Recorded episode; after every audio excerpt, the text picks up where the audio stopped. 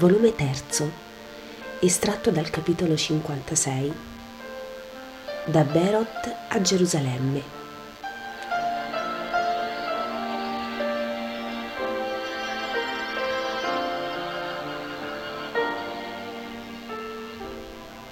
Il cielo è a pioggia e Pietro mi pare un Enea capovolto, perché il luogo di portare via il proprio padre ha sulle spalle il piccolo Iabè tutto ricoperto dal mantellone di Pietro.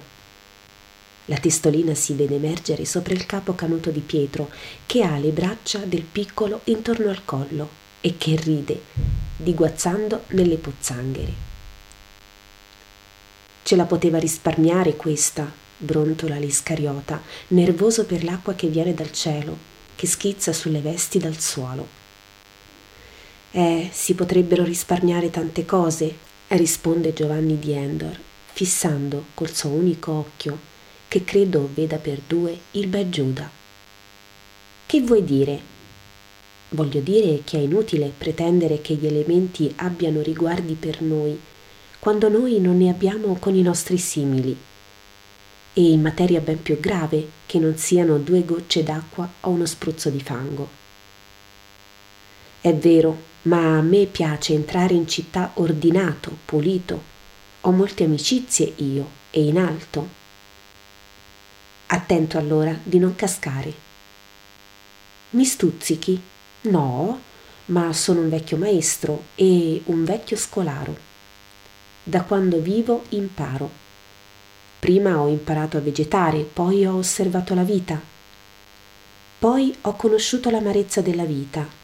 Ho esercitato una inutile giustizia, quella del solo contro Dio e contro la società.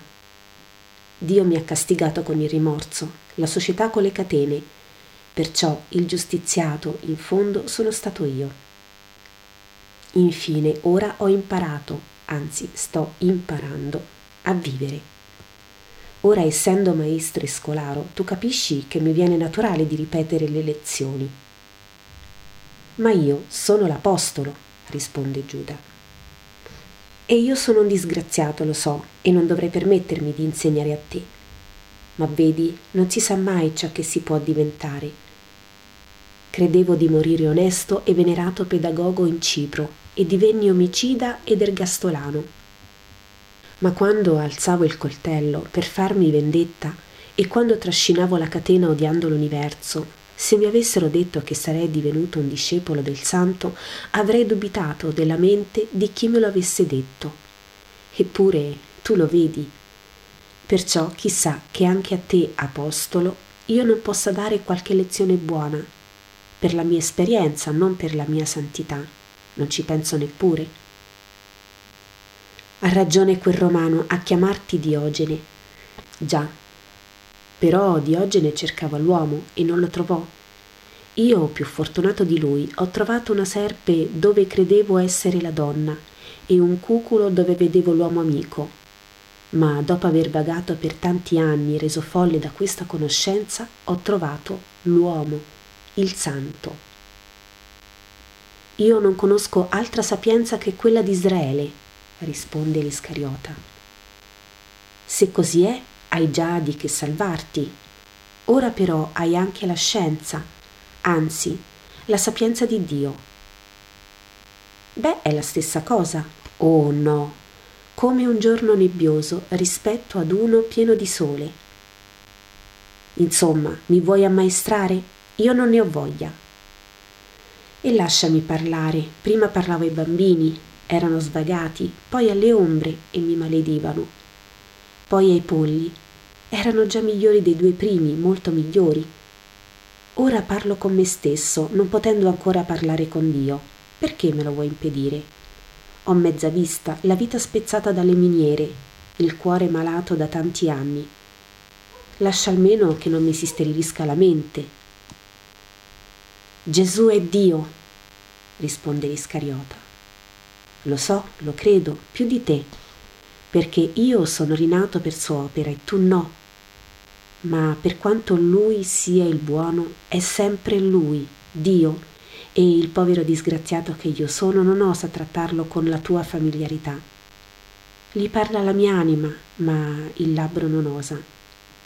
L'anima, e penso che egli la senta nei suoi pianti di riconoscente e penitente amore. È vero, Giovanni, io sento la tua anima. Gesù entra nella conversazione dei due.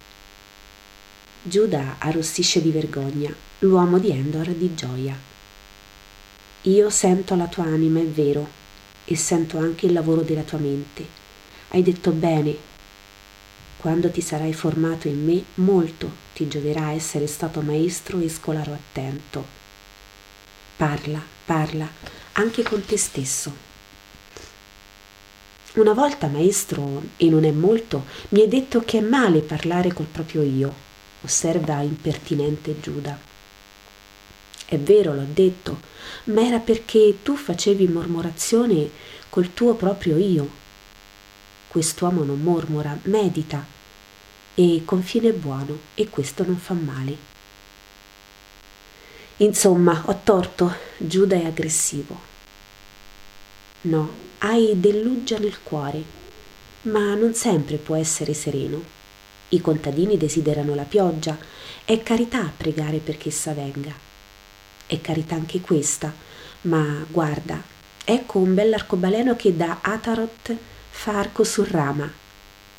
Siamo già oltre Atarot, il triste vallone è superato, qui tutto è coltivato e ridente sotto il sole che rompe le nubi. Quando saremo a Rama, saremo a 36 stadi da Gerusalemme. La rivedremo dopo quel colle che segna il luogo dell'orrenda libidine commessa dai Gabaoiti. Tremenda cosa il morso della carne, Giuda. Giuda non risponde e si dilunga sguazzando con ira nelle pozzanghere. Ma che ha oggi quello? chiede Bartolomeo. Taci, che Simone di Giona non senta. Evitiamo questioni e non avveleniamo Simone. È così felice col suo bambino. Sì, maestro, ma non sta bene. Glielo dirò. È giovane Natanaele, anche tu lo fosti. Sì, ma non deve mancarti di rispetto. Senza volere, alza la voce. Accorre Pietro. Che c'è? Chi manca di rispetto? Il nuovo discepolo? E guarda Giovanni di Endor, che si è discretamente ritirato quando ha capito che Gesù correggeva l'Apostolo e che sta parlando con Giacomo d'Alfeo e Simone Zelote neanche per idea, è rispettoso come una fanciulla. Ah, bene, se no, hmm, era in pericolo il suo occhio. Allora, allora è Giuda. Senti, Simone, non potresti occuparti del tuo piccolo? Me lo hai levato e poi vuoi occuparti di una conversazione amichevole fra me e Natanaele. Non ti pare che vuoi fare troppe cose? Gesù sorride così tranquillo che Pietro resta incerto sul suo giudizio guarda Bartolomeo, ma questo ha alzato il suo volto aquilino a scrutare il cielo. Pietro sente cadere il sospetto. L'apparizione della città, oramai vicina, visibile in tutta la sua bellezza di colli, di uliveti, di case e del tempio in specie, questa vista che doveva essere sempre fonte di emozione ed orgoglio per gli israeliti, finisce di distrarlo del tutto il sole ben caldo dell'aprile di Giudea ha presto asciugate le pietre della via consolare. Ora le pozze d'acqua bisogna proprio cercarle. Gli apostoli si rassettano sul bordo della via, riabbassano le vesti che si erano rimborsate, si lavano i piedi fangosi in un chiaro ruscello, si aggiustano i capelli, si drappeggiano nei mantelli. E così fa Gesù. Vedo che tutti fanno così. L'entrata a Gerusalemme doveva essere una cosa importante. Presentarsi alle mura in questo tempo di festa era come presentarsi ad un sovrano. La città santa era la vera regina degli israeliti. Lo capisco bene quest'anno che posso notare su questa via consolare le turbe e il loro comportamento.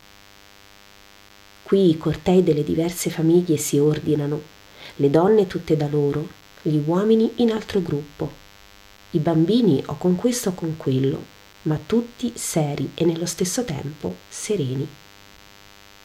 Alcuni ripiegano il mantello più usato ed estraggono un altro, nuovo, dalle sacche da viaggio, o cambiano i sandali. E poi l'andatura diviene solenne, già ieratica. In ogni gruppo c'è il solista che dà tono e gli inni vengono intonati, i vecchi, gloriosi inni di Davide. E la gente si guarda con occhi più buoni, come raddolciti dall'aver visto la casa di Dio e guarda questa casa santa, enorme cubo di marmo sormontato da cupole d'oro, messo come perla al centro del recinto imponente del Tempio.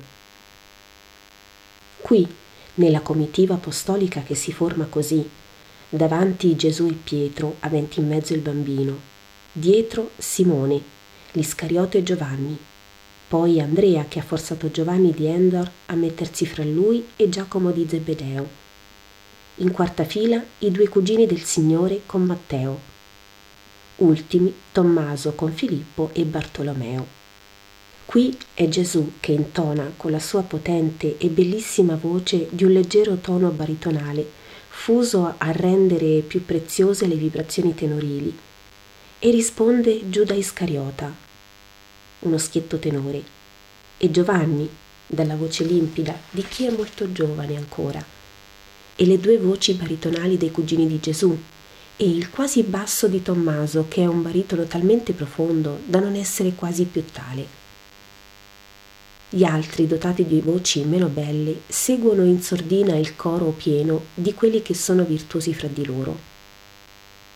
Il piccolo Yabè, voce d'angelo, fra le voci robuste degli uomini, canta molto bene, forse perché lo conosce meglio degli altri, il Salmo 121 mi sono rallegrato per quello che mi è stato detto. Andremo alla casa del Signore. È veramente tutto luminoso di gioia nel visetto, solo pochi giorni prima tanto triste. Ecco le mura ormai prossime. Ecco la porta dei pesci, ecco le vie sopraffollate. Subito al tempio per una preghiera e poi la pace nella pace del Getsemani, la cena e il riposo. Il viaggio verso Gerusalemme è compiuto.